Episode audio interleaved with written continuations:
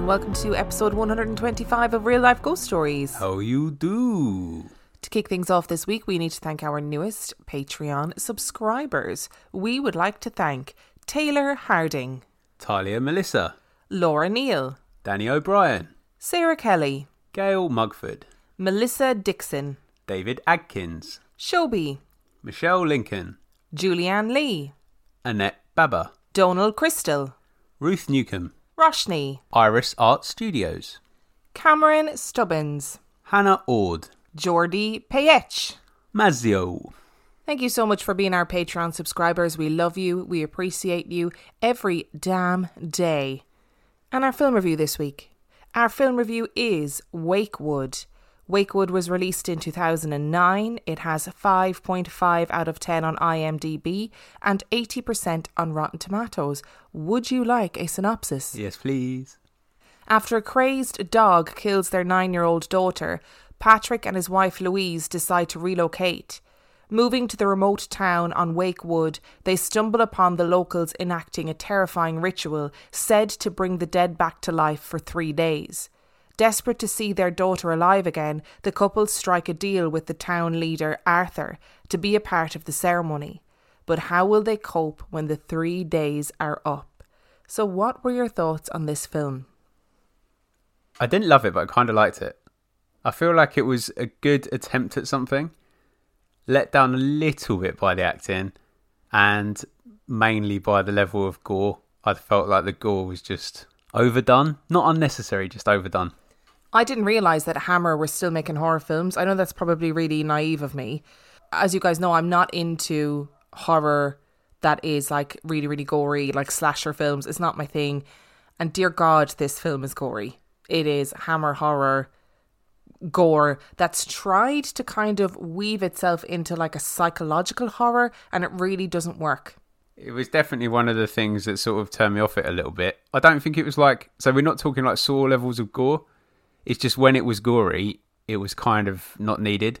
And you get that impression fairly early on because the main character Patrick is a vet and uh, he's obviously delivering a cow and you basically see him do a C-section on a cow which I which has a reason. It mirrors something that happens later in the movie. But man, I didn't need to see it. No, I, d- I don't think it really did have a reason. Like I think it could have, you could have perfectly well told the story without showing him delivering a, a calf via C-section in great detail.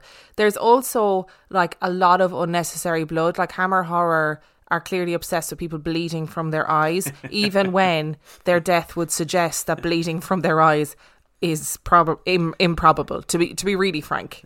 yeah, there's also there's also a bit later on where there's a dead body that inexplicably bleeds a lot of blood and it's been dead for ages, like at least a day and a half, and you're just like, okay, I see where you're coming from. And that was the that was the main thing that ruined it for me for this. I liked the story. I thought it was kind of like a little take on Pet Sematary, Yeah. but for humans. And like I, th- I thought actually that was quite good, and they did an I they did a way of making the sort of big bad quite quite scary in a way. But yeah, it was too too focused on on blood. And it, like there, there's a lot about grief in this film. I think that could have been explored more. The the death of the little girl in the beginning is brutal and savage. So I think major trigger warning for that. She gets savaged by a dog, and while you don't like fully see it, it because it's Hammer, they do they do enough for it to be gratuitously gory. Um, and there were bits of it that I genuinely did struggle to watch, and I had to look away for just because it was so gory. But I think as as a as an idea, as a concept, it does leave you walk away thinking, if I had the chance to bring somebody back for three days, would I do it, and how would I feel about it? and it's an interesting concept and you, you have all these ritualistic elements to it where all of the local people are in on this situation like they all know it's happening. When somebody in the community dies they then have the opportunity to bring somebody else back. And i don't think the ritualistic part of it was very well thought out because the ritual was a bit i thought it was just a bit silly to be to be perfectly frank and incredibly gory because it was hammer like and i keep saying the phrase because it was hammer how many times can i say it in one film review but like it was interesting just maybe needed more budget for it to be well done and less gore Yeah, I think that's probably it was a bit of a catch. I'd imagine it's probably a bit of a catch twenty two because if you get a, a studio like Hammer's name, it probably does you lots of favors in terms of distribution and stuff like that. But you also have to probably bend a little bit to their direction. Now, that's I don't know anything about the creation of this film, so that might not be true, but I'd imagine there is an element of that to it. The best thing about the ritualistic thing for me that just made me laugh is is the use of an of an abacus to somehow turn tell their spirit. Now, I don't know whether this may be some kind of um, like witch equipment I don't know that I haven't seen before, which is fair enough if it is, but it just looked like an abacus to me. And Timothy Spall's character putting in all that information into it, it was just with an abacus. It's like when children are playing with it and they're using it as a you know like a computer or something and they're pretending it's doing other things it was a little bit like that and that did amuse me highly but i, I quite liked it overall Also, Aidan Gillen seems to be in every Irish horror film pre Game of Thrones. Aidan Gillen is Littlefinger, isn't he in Game of Thrones? Yeah i think so I didn't watch all of Game of Thrones. I got to a point and then, as I do with most things in life, I got bored. Yeah, Aidan Gillen must have been the choice for Irish horror films of a certain period because we keep we just keep seeing him in horror films. Um, I don't know what what would you give this film out of five? i think i gave it Ooh, before we go any further, the little girl in it is freaky as. yeah she's and very good i thought she was very competent for a girl of her age Oh my god, she's only little. They obviously they clearly bring her back from the dead. Oh, she's freaky as shit. Yeah. Without going overboard. Like there's no kind of um, horror movie esque I'm a creepy child. She's just weird. And it's really it's really unnerving and really disturbing. And we had a very long conversation about how they managed to get a child actress to do the horrible gory things that she does. Because dear Lord, she is she is scary. Yeah, I thought she was really good. I thought she was quite a strong actor, and there she has some lines that are actually quite like chucklesome. In that she's sort of like, you know, when kids are naughty and you laugh at them when you're not supposed to. It's it's lines like that where you're just like, which I kind of appreciated. So sorry for interrupting. What would you now give it out of five? Um, I think I gave it a three. I've done that thing again where I've rated it and then f- completely forgotten what I rated. So it's a three. If you're wondering what Dan means by that, so he uses a thing, an app, is it? Yeah. Called Letterboxd, where every time he watches a film, he rates it. And then he got really annoyed because he was rating things on Letterboxd and then giving them an entirely different rating on the film review. So if you, yeah, he he has a Letterboxd basically, which is where he rates all his films. I am going to give it a three as well. I thought it was a genuinely really good concept. Like I thought it was interesting. If you're a fan of Pet Sematary, definitely give it a watch. I think if you're not a fan of gore, stay stay away from it because it is very gratuitous at times. But there is a great cow related death that I wasn't expecting. So remember we had that film with the death by corn on the cob? This is up there with corn on the cob death. And the cow is huge. It's the biggest damn cow I've ever seen in my life.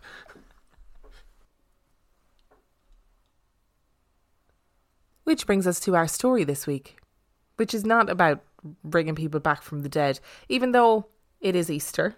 It's the theme of the moment, I think. People rising from the dead. Um, not this episode. But it is a story that most people listening will be in some way familiar with. Now, I want to give a massive shout out to Kristen from Guide to the Unknown podcast. I really wanted to get her on this episode because she has a lot of bizarre knowledge about this topic, but I just couldn't get my timings right. So you will hear on a future episode. But uh, yes, she was the she was the one that suggested elements of this story. I'm being very cagey, and I'm not going to give anything away because I want to crack straight on with this one. Are you ready for a story that is going to change your perception of life? No? Let's do this. It was January 1909, and all the towns were quiet. It was almost as if the world had held its breath and was waiting for something to happen, something bad. The schools were shut. The shops shuttered early every day, and no one dared to leave their houses after the sun set for fear that they would be taken. In the vast wild woodlands that surrounded the townlands, there had been whispers of a creature that lurked in the trees. The creature was both inhuman and otherworldly. The people who lived in the woods were not taken seriously by the townsfolk, though. They had chosen a life of isolation in the wilderness, for a variety of reasons. Some just wanted to live away from the confines of society. Others were moonshining, concocting the highly illegal liquor that could either get you drunk or make you go blind. And many were running from something the law, or sometimes their past, so the people in the townlands looked down upon them. And when the stories of the creature in the woods reached the doorsteps of the houses, the people scoffed and thought they were the ravings of feral people whose brains were addled by too much moonshine and solitude. But that all changed when newspaper reports began to emerge of strange winged beasts that haunted the area. And one such report scared people more than the others. The Navy had come to town, uniformed and weapons ready. They were heading to the woodlands to train and run drills. The vast expanse of trees meant that they could train in relative safety and even fire heavy weaponry. It wasn't what you would call a routine drill. Commander Stephen Decatur was overseeing a training session in which Navy officers were loading and firing cannons at various targets. The terrain posed brilliant challenges for the trainees. The bright sunshine dappled through the trees' varying visibility. The sounds of the forest shrieked, chirped, and rustled around them, providing endless distractions and the monotony of the tree line tested their depth perception. It was Commander Decatur who first noticed that something was wrong. At first, it was merely a feeling, but he couldn't quite put his finger on it. The trainees were diligently doing what they had been shown. No one was doing anything inadvertently dangerous. There was no change in weather or atmosphere that he could feel. His eyes scanned the area and he could see nothing out of place. And then it hit him. Beneath the rattling of cannons and the instructions of his trainees, there was nothing. A deep, heavy silence had fallen upon the woods. The cheeps and whistles and rustles and snuffles had all stopped. And all that remained was a silence that seemed to be waiting. He knew it was the type of silence that came when a large predator was prowling. And he was the first to see it. He didn't utter a word, but watched it as his brain whirred into action, mapping out strategies. But it is next to impossible to strategize when you don't actually know what it is you are looking at. He seemed to be watching a creature emerging from the tree line. It was walking on two cloven feet and stood upright. It had a head that resembled that of a horse or a goat. It had a long, clearly forked tail.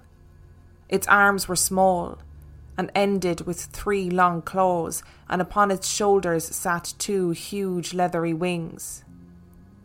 The commander was rattled and needed to compose himself before he ordered his men to do anything but he didn't act quickly enough. A cry erupted from one of the men which rippled through them all. And then, suddenly trigger happy and shocked, a cannon blasted in the direction of the creature. There was a blood curdling scream and a sickening thud as the cannonball made contact and the creature crumpled into a heap. A silence descended on the men as they watched the spot where the impact had happened. The leathery wings rose into the air and flapped, and the creature ascended and flew off above the tree line with an inhuman cry. It was one thing when the people of the woods told stories of the creature, but when the Navy officers came with stories of something winged and supernatural that couldn't be killed with cannon fire, the people in the townlands of the Pine Barrens grew nervous. There had always been tales of mysterious creatures that crossed the countryside, but suddenly the threat felt very real. Older people in the community told stories of footprints in the snow that were made by a two footed creature with cloven hooves. The footprints would seemingly pass straight over buildings without missing a stride, leading people to believe that whatever this was had wings. People recalled times that animals had been savaged on their lands with no explanation, and sniffer dogs that simply refused to follow the scent of this creature. In total, there were 1,000 sightings of the Jersey Devil reported in that time period. Police forces in Camden, Bristol, and Pennsylvania were said to have fired on the beast at various points, but to no effect. Groups of men roamed the pine barrens with their guns locked and loaded, hunting the Jersey Devil. The Philadelphia Zoo offered a $10,000 reward to anyone who could capture the beast, and so intense was the fear that the schools surrounding the Pine Barrens closed in case the devil would come and pluck children to their doom. Eventually, the fear abated, and people returned to their normal lives. But the sightings of the Jersey Devil have continued for years. But where did it all start? To get to the bottom of it, we need to go all the way back to the 1700s. Mother Leeds lived in the Pine Barrens, and her family grew and grew. She was incredibly poor, and her growing family exacerbated this. With 12 hungry children to feed already, she was devastated to find out that she was pregnant with her 13th baby. And in frustration and anger, she cursed the child that was growing in her womb. How would she and her other children survive with another mouth to feed? With no other option, Mother Leeds continued with her pregnancy, and when the night came for her to give birth, a violent storm raged. The winds howled and the house shook as Mother Leeds, assisted by her friends, screamed in pain as the baby was born. It was a perfectly healthy baby boy until it wasn't. It began to transform before their eyes into something monstrous. Its legs morphed into hooves, and a forked tail appeared. Leathery wings sprouted from its shoulders, and it shrieked and wailed and eventually escaped its mother's grip and shot up the chimney. When local ministers were informed of this ungodly event, they decided to perform an exorcism on the general area, but to no avail as the Jersey Devil continues to be sighted to this day. You'll probably be surprised to know that there are elements of this story that are actually true. But it becomes a bit muddled with politics, astrology, and Benjamin Franklin. The Leeds family name was a prominent family name in the area, and there was indeed a woman named Deborah Leeds who had at least 12 children with her husband Japhet. This is based on his will that was written in 1736. However, the real Leeds family connection to the Jersey Devil seems to be a bit more complicated, and more so to do with political slander rather than anything supernatural. Daniel Leeds wrote almanacs, which are like calendars that contain statistical data and astrological events. Unfortunately, his use of astrology caused a rift between Leeds and the Quaker community, as the Quaker community saw astrology as being a pagan ritual that was definitely blasphemous. Leeds doubled down, and his esoteric writing, coupled with his loyalty to British rule, saw him becoming more and more ostracised. And eventually he earned the reputation of being a quote, evil man. Daniel Leeds passed his almanac business to his son Titan, who became enveloped in a bitter almanac based rivalry with the young upstart Benjamin Franklin. Yes, that Benjamin Franklin. As a joke, Franklin predicted the death of Titan in one of his almanacs. But Titan was not amused. For Franklin, it was a dig at Titan's use of astrology and a way to sell more almanacs but Titan responded by calling Franklin a fool and a liar. Franklin then responded by insisting that his prediction had come true and that Titan was, quote, thus writing his almanacs as a ghost.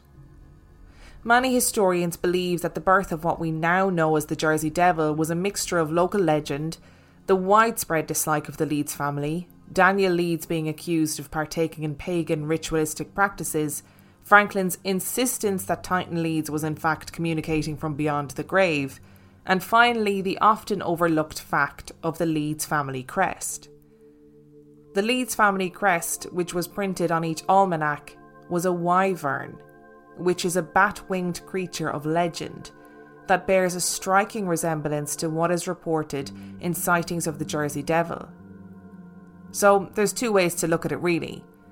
Either the legend existed and was just pinned to the Leeds family because people didn't like them, or the legend was born purely of people's dislike of the Leeds family and in part because of Benjamin Franklin calling Daniel Leeds a monster and his son Titan a ghost.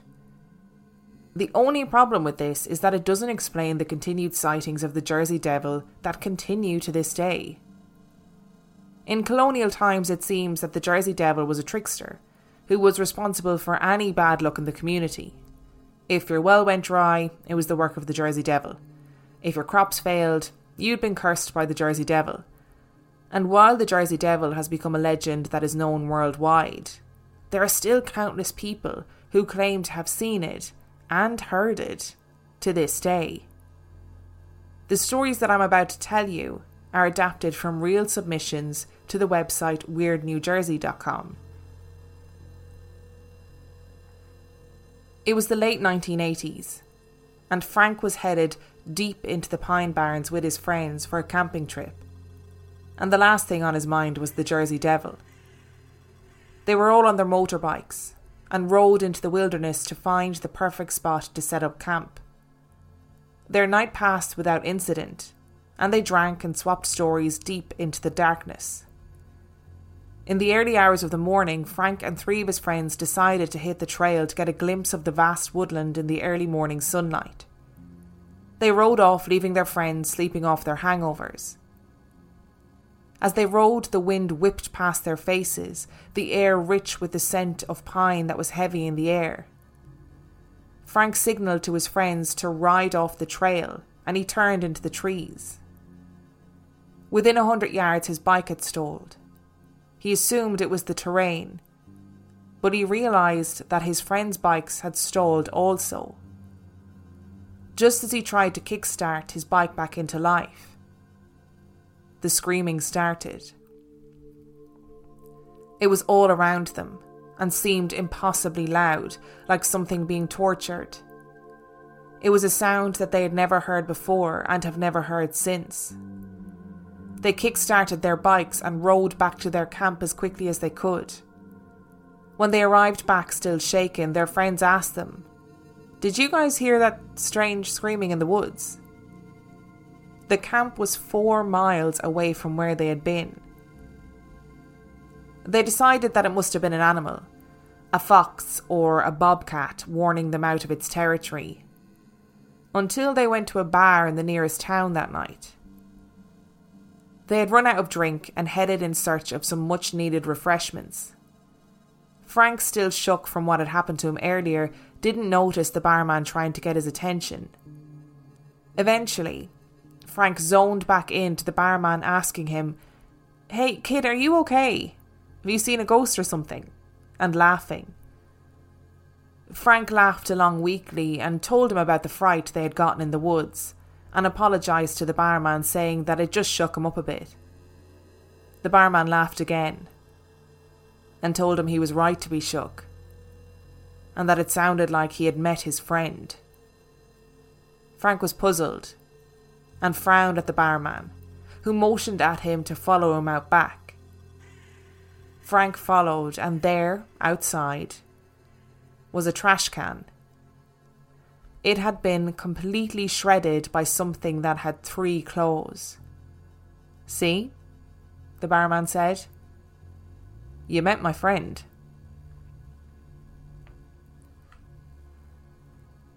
When it came to canoeing, Katie was pretty confident in her skills and abilities. Every year she would travel to the pine barrens and canoe down the river through the pine trees. And every year she would hear something stalking her canoe from within the tree line. She would hear the branches snap under its feet, and she knew from experience that it was bipedal. She could only ever hear two footsteps. Occasionally, she would hear whatever it was grunt and snort, but having no option, she would just continue down the river. Each year was the same, until one year it frightened her so much that she refused to return to the woods. This year she was canoeing with a friend and moving down the river at a relatively easy pace.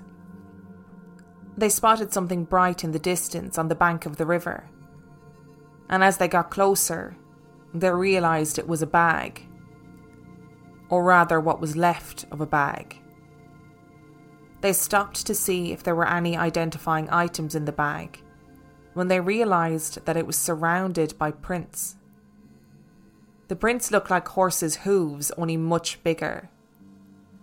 They looked at each other, and Katie could only think of the previous trips and the growls and grunts she would hear from the tree line as something stalked her canoe. And then the screaming started. The screaming would haunt Katie's dreams for years to come. It was loud, almost human, but definitely not, and full of anger and hate. The girls paddled off as quickly as they could, but they could hear the creature following their canoe, keeping just out of sight, growling and snorting from the trees. Every time the girls slowed or paused, the thing came closer to the river until finally, in a sudden and unexpected jolt, they capsized the vessel. They frantically tried to right themselves, hearing the pounding of hooves coming closer and closer. They righted themselves, not daring to turn around and look at what was chasing them, and paddled frantically down the river. They made it back to base, packed up their belongings, and left. But as they drove, Katie leaned her head against the window and looked into the forest where she saw a tiny old wooden rundown cottage. And standing outside that cottage was an old woman. One side of her face was torn and bleeding. She looked right back at Katie and then vanished. Okay, so before we go any further and before you give your opinion and your thoughts on this, I just want to make it very clear that yes, I did take some poetic license with this story.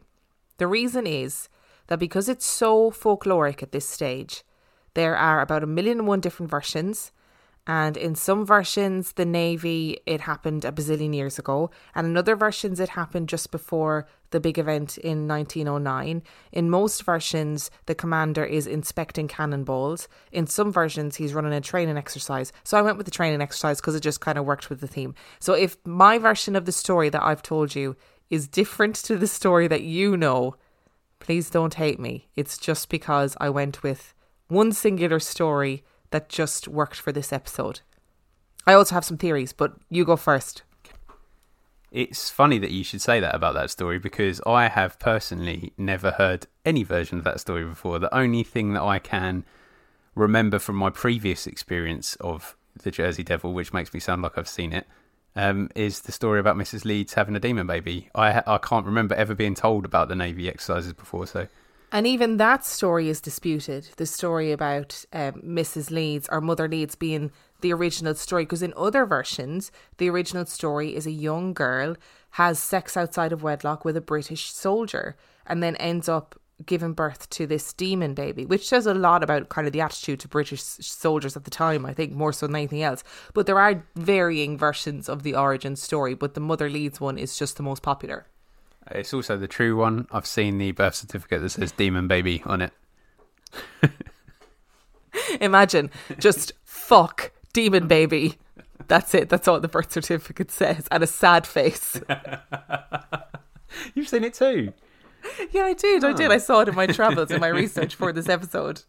So, in order to structure this conversation a little bit, I have some theories for you. I think I have uh, I have five theories altogether. Ooh. So, theory number one the story of the Jersey Devil was a tall tale created by settlers who were unaccustomed to a terrain like this and created stories of a devil to explain misdeeds. I think that's one of the things that if we were to do a pros and cons list of living at this time, it would be mainly cons, but one of the pros would be that you could make crap like this up to cover up the fact that you've done something naughty. and it would be taken into consideration. Because I feel like nowadays, if you blame it on the devil in the woods, I don't think that's holding up. But it, it reminds me of, uh, you know, the, I don't know if you've seen it, but the Treehouse of Horror Simpsons with the witches, where they're like, she's a witch. And anybody who annoys you in the community, you just go, she's a witch. and everybody gets their torch and pitchforks. It's that kind of idea, isn't it? Except, I mean, mine was far more sinister. Because I'm just saying, if I didn't like people in the community, I'd blame them of witchcraft, which I think happened pretty regularly. But like, yeah, I get it. You know, your crops fail. You- You're like, oh, I'm not a shit farmer. It was the Jersey Devil. They didn't call it that at the time, but you know, it was the Jersey Devil. That's all you need to say. Brilliant. You never ever have to take responsibility for anything ever. I have a feeling that there's probably an element of something to this theory. I am not throwing my lot in on this theory because I think it's too straightforward. But I think, you know, if you want to talk about telling stories to ward people off the forest or having a scapegoat, it kind of fits in quite nicely. And it, all it takes is one well constructed story of scapegoatism that becomes a reference point for other people that need it. Okay, so we're not going with that theory for now. no, at all. Okay. So that right, uh, we we've immediately disposed of that theory. Theory number 2. The story of the Jersey Devil was created by the Pineys. Now that is a word that I came across in my research. I'm not sure if it's still used and it might be a word that's offensive. So I'm not trying to be ignorant, but that was the word they were called at the time. And those that was the name for the people who chose to live in the pine barrens, like live out in the wilderness on their own. In modern day terms, what we would see on English television, they would be referred to as like rednecks, right? That's the the term that would be used. But really, they were just people who had chosen to live in the pine barrens, and it could be for a variety of reasons. Some of them, some of it was criminality, some of it was just because they wanted to, some of it was brewing moonshine, which I'm down. You know, go for it. You do you, kiddo. But there is a belief that these people created the story of the Jersey Devil to keep people away because they were like, You are in my space. I have decided to go live in the woods on my own. Stop coming up here on your little hikes. There's a monster that's going to eat you. Again, I feel like there's credence to this. If I've learned anything from watching Mountain Men, your land is pur- always being purposely encroached upon. So if you live out in the sticks and you're trying to, you know, keep a, a life of solitude and, and you're probably, you know, living off the land and, and being very wholesome, you don't want people up there. And actually, in this day and age, as I already said after the first theory, it doesn't take a lot to keep people away. and actually, you know, there's there's something to, there is something to that about a well constructed story to keep people off your land. Just in the same way that it would be a well constructed story to keep your kids out of the forest. And I think that how much crack would it be? Like, it would be such good fun frightening people with the story. If you're living in the wilderness and you know that you do some really loud screams and everyone freaks out, oh, that'd be right crack though, wouldn't it? You just have to see how much you could get away with. Like, push it as far. I'd be out there making really camp horse costumes with wings and all, having a great time. That's what I'd be doing. Living in the wilderness with my witchy bits, having a nice time, scaring people, scaring the normies. That'd be me. I feel like I would be too scared of what goes around might come back round, so I'd be too scared to scare people because I'd I feel like I'd be the plot of a horror movie where I'd start off by scaring people, and then a real thing would come and kill me. Theory number three the story was solely created in a political and religious almanac fueled war to push the narrative that pro British ideals were wrong. This is the original Twitter war, right? I just think this is the funniest thing. It's like, you know, when YouTubers create beef, and I'm saying beef in inverted commas to get more views, Franklin did this to sell more almanacs. And it's, I'm not going to lie, it's pretty funny. Like, it was a pretty funny joke. He's full on trolling Titan, Yeah. like full on. Like he's just like he knows that people aren't going to believe that he's dead, but the most person that he was trying to get to is the one that's most wound up about it, and I think it is brilliant. I don't think this has got any credence for creating the story though.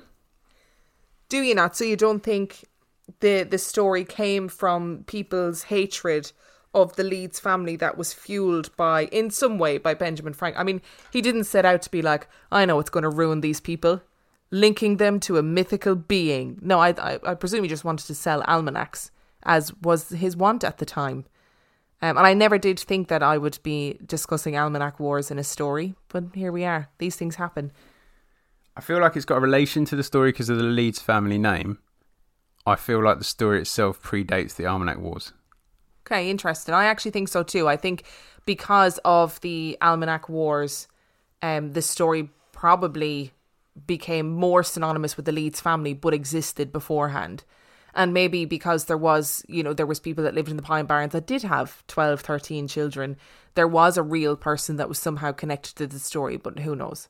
Um, but it probably was was perpetuated by Benjamin Franklin just trying to trying to sell some shit, trying to flog some almanacs, and I'm here for it. I think it's hilarious. The one part of this theory that does bear a little bit of credence to me is that maybe if the family was very into astrology, then that may explain where it comes from. So I feel like it's more likely to be an attack on astrology than it is to be based on almanacs. Yeah, it was it, the astrology was the big issue for the Quakers because they said no, astrology is a pagan ritual and as a result of that, the the rumor in the community grew that uh, Daniel Leeds was like into dark magic and stuff, and it all started just because he was writing almanacs, which are famously, you know, full of weird predictions for the year. So they just didn't like it because they thought it goes against Christian values. It's also the cause of the rise of Biff Tannen as well. I don't know what that means. Some people will, don't worry. Oh, okay. uh, we're going to move on swiftly. Theory number four newspaper wars. So this is a really interesting one, and I hadn't considered it. I don't remember what website I read it on, but all the research links are in the description of this video. But at the time, a newspaper ran with a story about the Jersey Devil. And at the time, newspaper wars were a very big thing. So, kind of like in my head, I saw the guy in Spider Man who works for the Daily Bugle, who's like, Spider Man, villain, hero, write it down, print it, who cares? That kind of thing. So, there is a there is a very strong theory that most of the stories actually weren't true and because one paper sold out with a story of the Jersey Devil the other newspapers in the area were like shit we need a story about the Jersey Devil somebody find one can't find one make it up it's fine and a lot of the stories the like legendary stories come from these newspaper wars so there is a possibility that they weren't actually true however the kids not going to school like everybody freaking out that was all true yeah there's there's something there's probably something to that as well again, I'm not going with it. Um, all my eggs are in, in one basket, and this isn't it. But there's probably an element of truth to that as well, actually, because it would only take one story being successful for the rest to want to follow suit, and then it becomes a phenomena which people react to. Because actually, it would only take one school leaving themselves open, and then something happening to a child that was perfectly natural for there to be absolute uproar.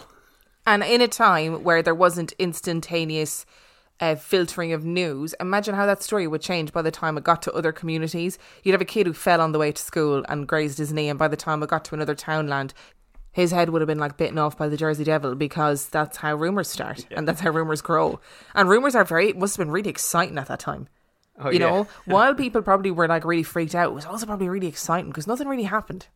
Yeah, well, that's how you get like that's how rivalries between towns build up as well, isn't it? Back in the day, because people it only take there's only be a couple of people that would travel like three towns over, and then when they come back and report back, they could say whatever they wanted about that town. you won't believe what they're saying about you. They're saying that you have never seen the Jersey Devil. They've seen him five times, and everyone's like, "Well, fuck that."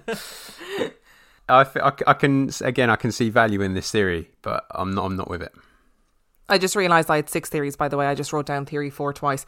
Theory five. There is, in fact, some sort of cryptid living in the Pine Barrens. Now, the Pine Barrens, I think geographically, is actually quite unusual. So the, the soil is really acidic and but yet these vast pine forests have grown. So in itself it's quite an unusual place. There's also a nuclear power plant nearby. You know what that means? Mutants it does mean mutants, but I question whether that was around in 1909. Because if it was, those people in New Jersey were onto something. Very ahead of their time, mutants. um, yeah, this is the one I'm, I'm with. I am fascinated by this story because I need it to be a cryptid. I need this to be some kind of cryptid thing, but I'm also mildly concerned that it is just Satan boffing about in the Pine Barrens. I don't. I really feel like when people say things like that, where they're like, "It's the devil himself," surely he has better things to be doing. That's just my argument. I mean, if I I've seen the Lil Nas video, okay, So I've seen the devil. Then I was like, oh. whoa. I've seen the devil because that is the most important thing to him is showing himself to me of all people. Now I've seen the Lil Nas video, and I can tell you that he has he definitely has more better things to be doing than bopping around the Pine Barrens. I just like that it's so demonic looking, pagan lore demonic looking. Like it's got a goat's head, it's got hooves, it's got wings, a forked tail, it flies. Well, like what kind of cryptid are we dealing with here? It's almost like a faun with wings, right? Yeah, because fauns are real. They just got hunted into extinction. Right. Okay. Sure. Theory number six. It's an owl. That's it. Is that a genuine theory, or is that one you just tagged in? Do you know what? I always add it's a thou- it's an owl as a theory because I think it's funny, but in this instance, I think some of it is genuine because I read a bazillion and one different real people encounters with the Jersey Devil, and a lot of them were like, I saw this really big winged creature at nighttime fly over my car, and I'm like, that's an owl. That's probably an owl, or it's probably it's probably a bird actually, or ju- it's just something that is that just exists with wings, and it's freaked you out because it's nighttime and you probably haven't seen it up close. And I'm uh, it's an owl. So in this instance, maybe it's half owls is probably a better theory. Can owls slash trash cans? I'm personally not an owl, so I can't speak on behalf of the entirety of the owl population. I'm going to say, yeah, they probably could if they really put their mind to it. But they would have been cha- like I. This is not ours. This is never. It's never ours. All right, ours is lazy. It's a lazy, lazy theory. So it's never ours. Okay, it's not ours. I. We need to talk about Frank and Katie. Okay, well, Frank and Katie's stories, I chose both of those stories because I thought they were very similar and very interesting. And I like a theme through my stories. And also, like I said, a lot of the stories of sightings of the Jersey Devil were birds at nighttime. But I will say, look up any video evidence and photographic evidence of the Jersey Devil if you need a good laugh, if you need something to lift your spirits, because a lot of them are hilarious. But the stories of Screaming in the Woods I thought were interesting. So yeah, this is what I like. These two theories, these two stories intrigued me because I'm I'm of the belief that the Jersey Devil is a real thing. But what is it? Is the question. I feel like the goat's head and the forked tail might have been added to make it sound more like a devil back in the day mm. because it's more of a real thing. But I do think there's something knocking about. You know what that screaming sounds like, don't you? Bigfoot. Sorry, the screaming sounds like Bigfoot. Bigfoot famously screaming. You've been watching too much Finding Bigfoot because how often do they respond? Do you know what it is? All these years, the people that have been hearing screaming in the woods are hearing those guys from Finding Bigfoot doing their Bigfoot calls in the wilderness and thinking it's something else. That's what they're hearing. This is an endless loop of people thinking they're hearing something when they're actually not. They're hearing the guys from Finding Bigfoot. Okay, so if it's not Bigfoot, that's fair. But there is something like it's really hard to just shred a trash can. Okay, fair. I will give you that one. That's a bit of a weird one, but there are lots of um, benefits that that bartender could get from having a, tra- a slash trash can. You know, it's big business, like big tourist industry having uh, the Jersey Devil in the Pine Barrens, and I'm not, I'm not like judging them for that because I think if you're going to make money, if you're going to have a tourist tourist industry in your town that doesn't hurt anybody, and you want it to be a cryptid, by all means, go for it. Like, what's the bounty at the moment for Bigfoot? Like two million dollars or something? Yep. Have you found him yet? Because we could do with that two million dollars. That $2 million is a shrewd business move by Oklahoma because I don't remember there being many Bigfoot sightings in Oklahoma. If it was Washington, I'd be like, okay, they must actually start to be taking it seriously, like if it was Washington State. But I don't know about Oklahoma. But I just feel like these stories. You got the screaming, and then the Katie story, you've got the grunting, and that made me think of that story in the cabin. Do you know the hunting cabin and that all oh, those noises? Yes. Oh no, that was an awful story. Yes, I do know the one you're talking about. So maybe it's the same thing. Well, I don't know if it's the same thing, but I. Do you know what? I would love for it to be real because I love a cryptid. I think they're my favorite stories to do because they're always so steeped in lore, and then there's always people who see it in the modern world. And you know what? If it's real, I will celebrate it. If it's real, I will have a drink and say, "Well done, Jersey Devil. You proved all the haters wrong." What if you're the person that sees it? Are you going to stop and have a drink with it? I'll have a drink and say, Well done, Jersey Devil. You've proved all the haters wrong. Not going to lie, I'm quite freaked out. Don't know if I can keep my drink down, but we'll give it a go. If you enjoyed today's episode, you can find more about us on reallifeghoststoriespodcast.com. You can send in your own story to reallifeghoststoriespodcast at gmail.com. You can support us on Patreon, patreon.com forward slash real life ghost stories, where for $5 a month or $2 a month, you get access to heaps of extra content. And on that note, we shall see you next week. Bye.